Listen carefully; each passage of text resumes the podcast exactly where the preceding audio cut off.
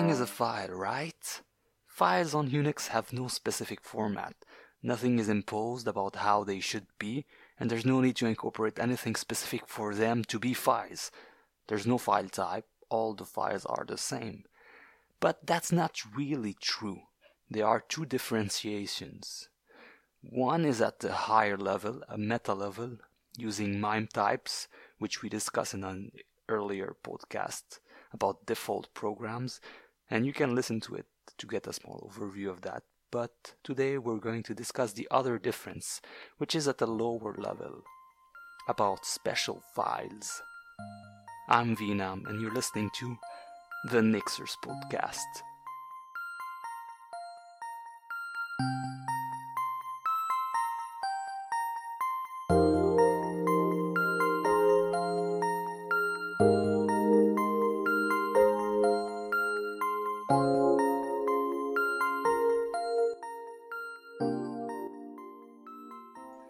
But what's a file and what makes a file a special file?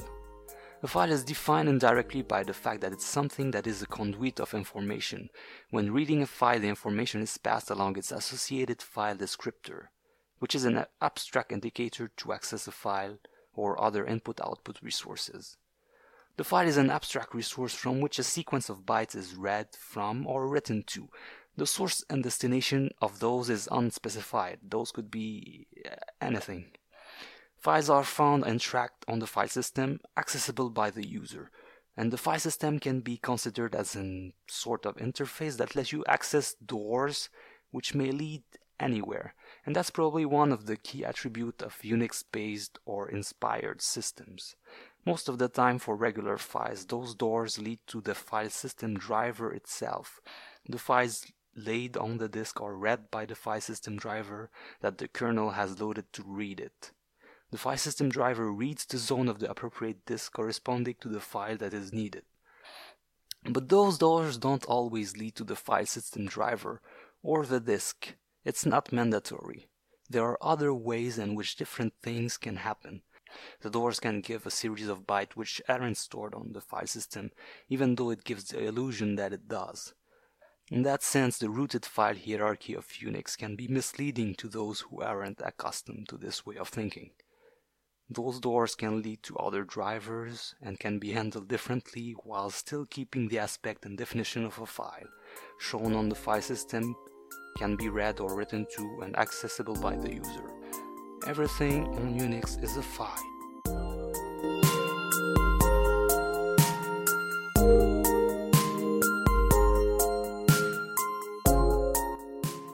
So what are those doors that are used to represent files on the file system? The complex answer is that it varies depending on the file system that is in use, and because we're not gonna deal with file systems in this podcast, we'll try to simplify the explanation. Most file systems agree on a certain structure, or at least on, on what a POSIX interface can expect their driver to return when it asks them about the file. That structure is the inode, or also called VNode on B S D-derived systems. Understanding the inode is crucial to understanding certain special files, but keep in mind that not all file systems have inodes, though they do have their equivalents, but we'll ignore this for now. So what's an inode? The inode is a data structure that describes a file system object. It's a description of a file on the file system. However, it's not the file itself. And we're going very meta here, but it's not that complicated. It's just that inodes are truly metadata about the files. Here's how the process unfolds. Each file has an associated inode. This inode has some metadata in it.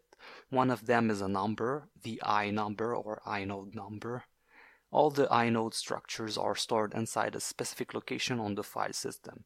Each file system has their own way to store that structure, but usually the size of it and the number of inodes in it are set at the creation time. Thus, there's a maximum limit of files that can be created on a file system.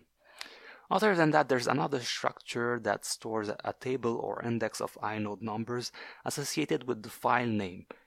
And let's just put it like that for now. For the sake of simplicity, we'll return to it later for that structure. Then the kernel can ask the file system driver for an inode number and get back the inode structure. the inode content, access the file, and sometimes the kernel can even keep track of, of the file structure in memory. Let's not dig deeper than that, and let's go directly into what sort of metadata are inside the inode. The inode stores information about file attributes, however they do not contain the file names or data itself. The file names can only be retrieved from that other index table that associates the name with the inode number. Those inode structures are stored per file system and thus are file system dependent. That means that the same inode numbers can be found on two different file systems. And it would be interesting to do a future podcast about file systems.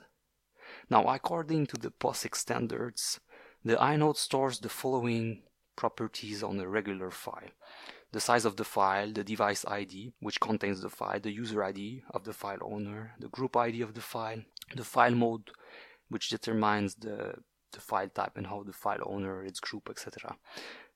Uh, some flags, some timestamp, and a link counting how many hard links point to the inode, and the pointers to the disk block that stores the file content.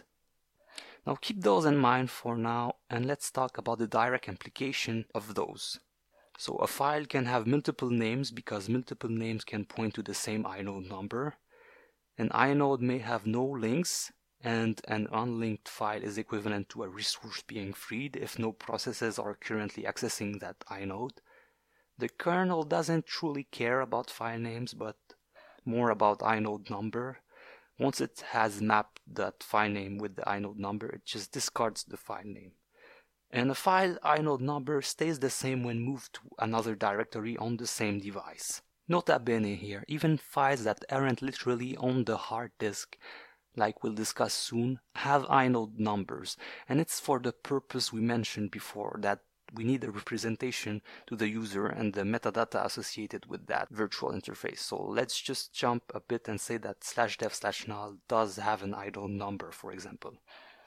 And the relevant comments related to inodes are stat, which returns the inode information, which also has a symmetrical system call under the same name, and you can list the file's inode number using the ls with, ls with the dash I command.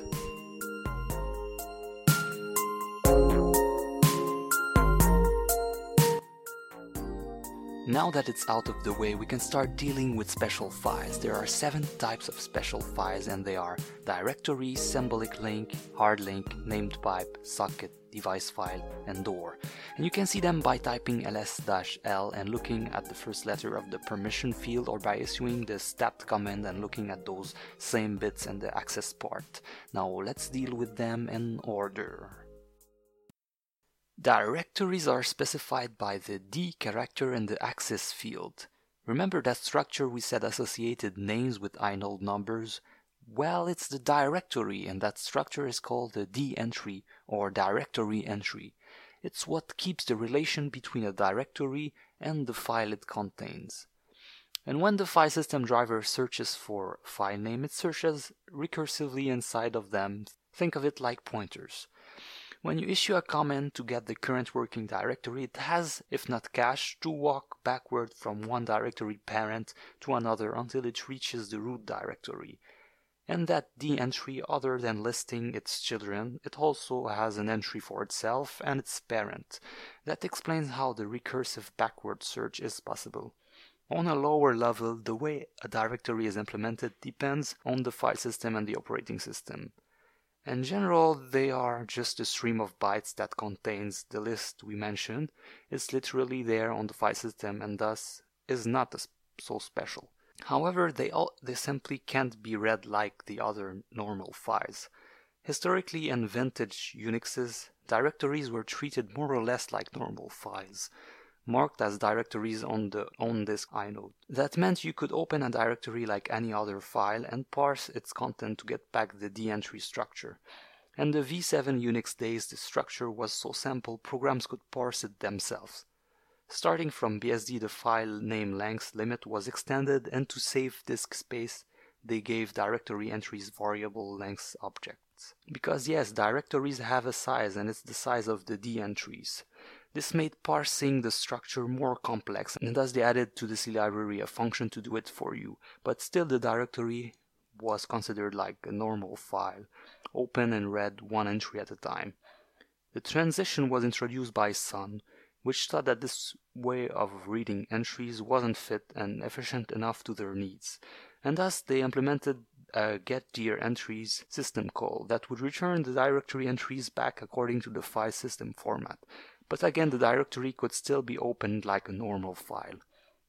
B S D four point four caught up with the Sun and also implemented their own get directory entries in an actual system call instead of having that other call and the C library. At some other point in time, Linux took an extra step and forbade reading on directories to force you to use the system calls to return the entries. All of that was great because now you can't accidentally cat a directory and get all sorts of random gibberish back, and you can't accidentally override the directory content. This feature then spread across the board, and that's why directories are considered special files.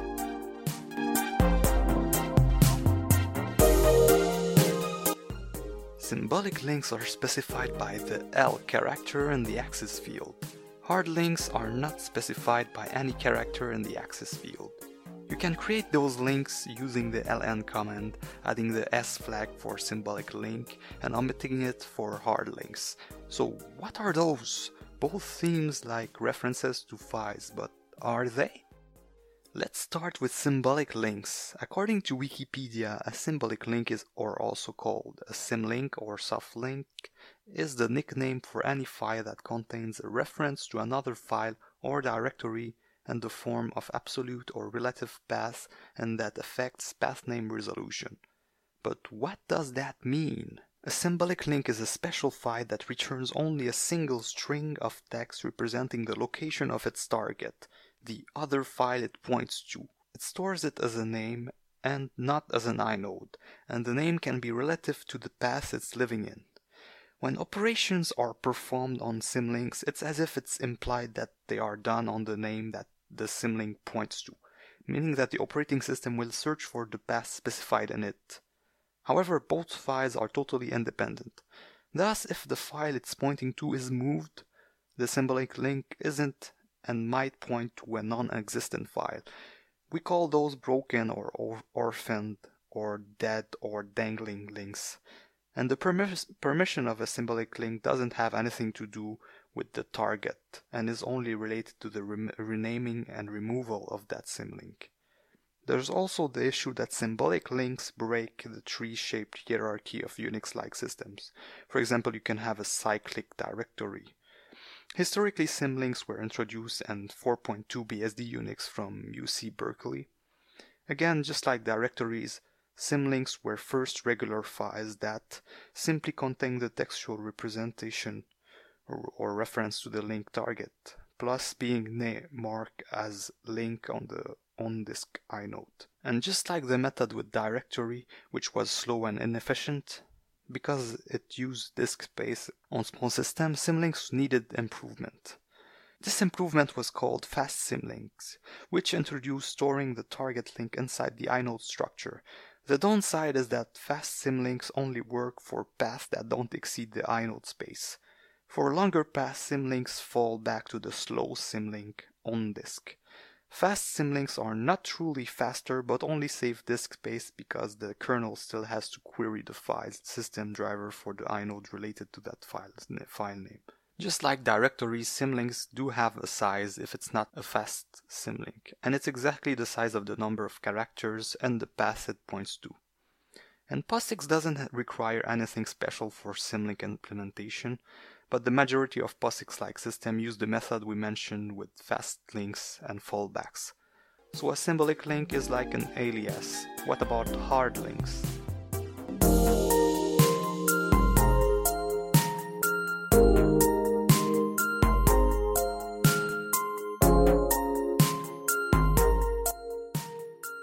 Hard links are easy to understand if you've got the part about inodes and directories. They're not truly special files. Hard links are simply directory entries. They are the association between a name and an inode.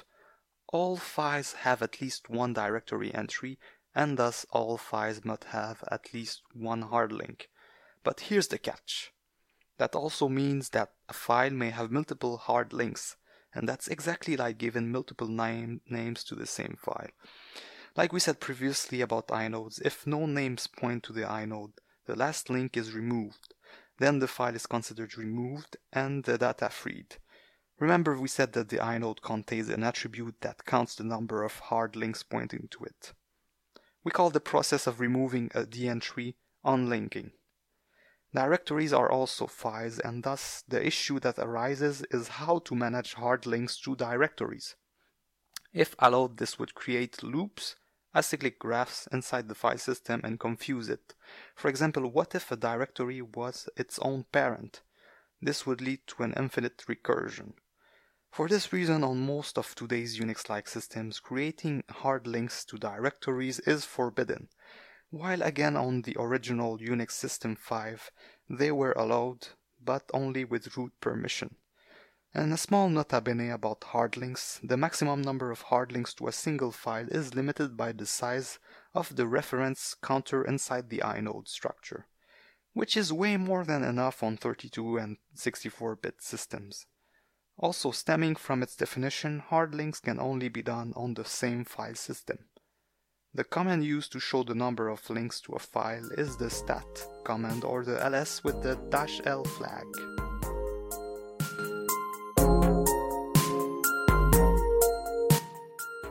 Named pipe are denoted by the P character in the access field. A named pipe, or also called a FIFO, first in first out, is a file used for interprocess communication that works just like the Unix pipe concept, but passing through a file. It's an extension of the traditional Unix pipe. While the traditional pipe is unnamed and disappears as soon as the process finishes, the named pipe is a file that can be reused. A process connects on one end to send input through the pipe, and another process connects to the other end to receive it.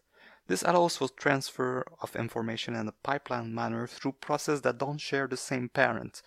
Named pipes are special in the sense that they're not really files on the disk, but all the stream of data moves in a first-in, first-out manner and thus have to be distinguished from regular files. Named pipes are useful for transferring a large amount of information from one application to another without the use of, of intermediary temporary files. Notably, the SIGPIPE signal is sent when the transfer of this information is suddenly interrupted. However, they're a bit of a relic of the past and are largely disfavored for named socket instead. And we'll see in the next section about this. The related command to create named pipes are the mknode on older systems and mkfifo on newer ones.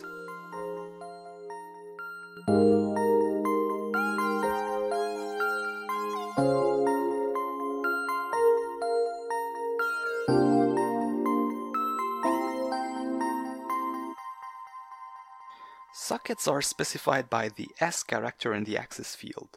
Just like named pipe, they're used for interprocess communication.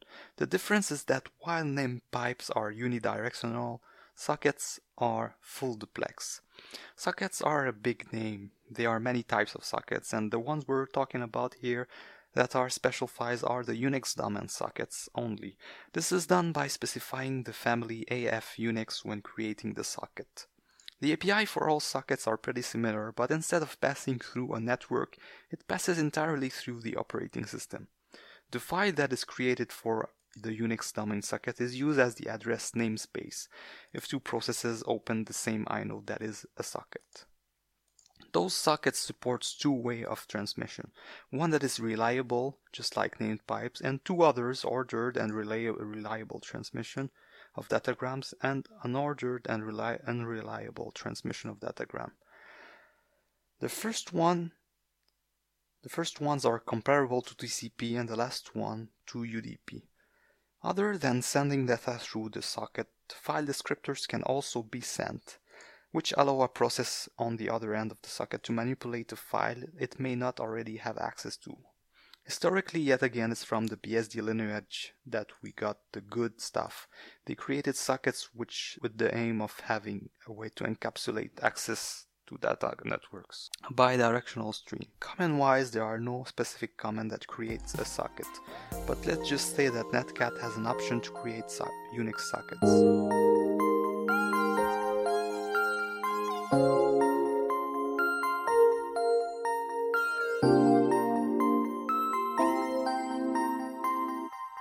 Device files are specified by the C for character devices and B for block devices.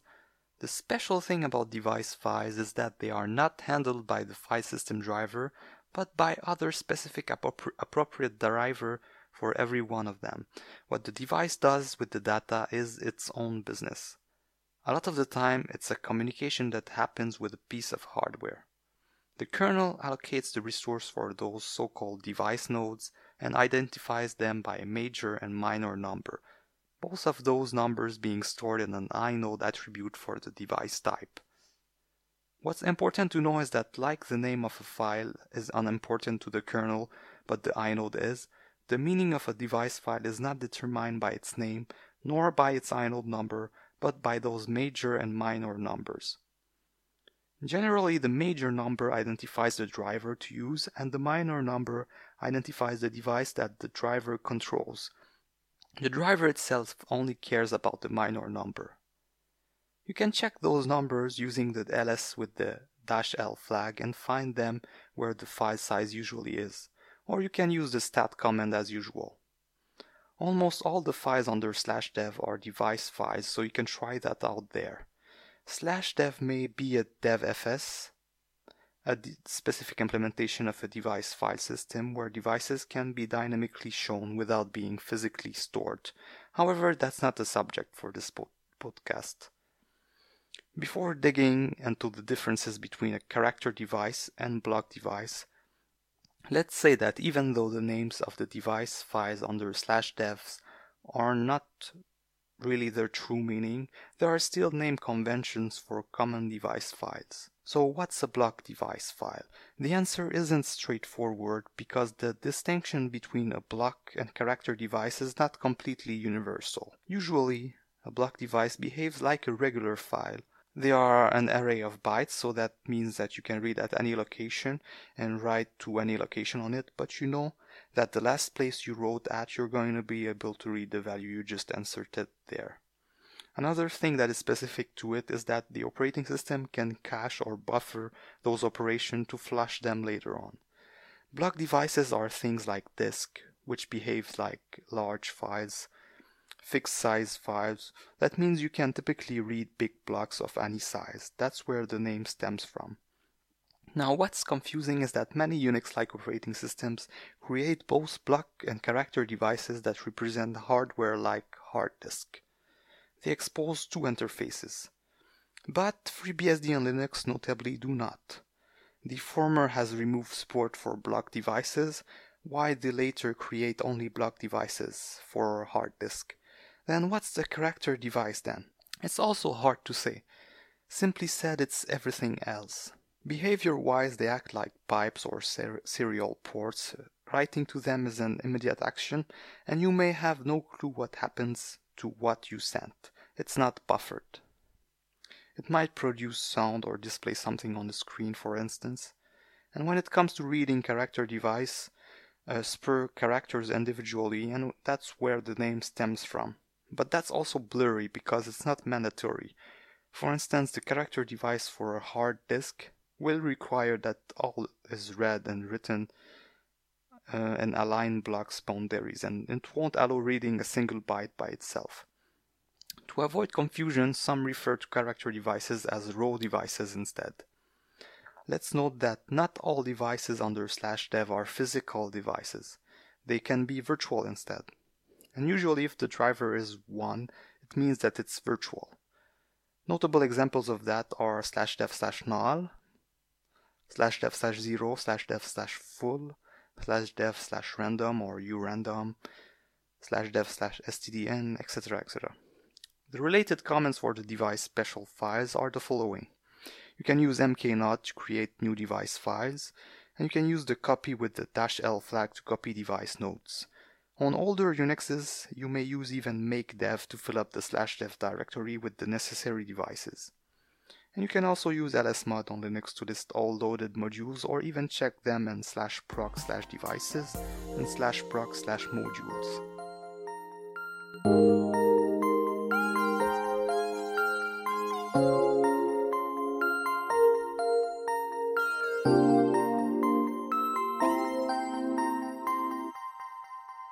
The last last of those special files is the door specified by the uppercase D character and the access field. This special file is specific to Solaris and is used for inter-process communication and the client-server scenario. And that's all I'm gonna say about it. So this is all about the f- special files. We went through many subjects and just scratched the top of them. And so as usual, you can always refer to the show notes for more inform- for more information. So you can dig into your own research. And if you find anything useful or anything to correct, you can discuss it in the extended thread on the forums. And thanks as always for listening. This was Vina for the Nixers Podcast.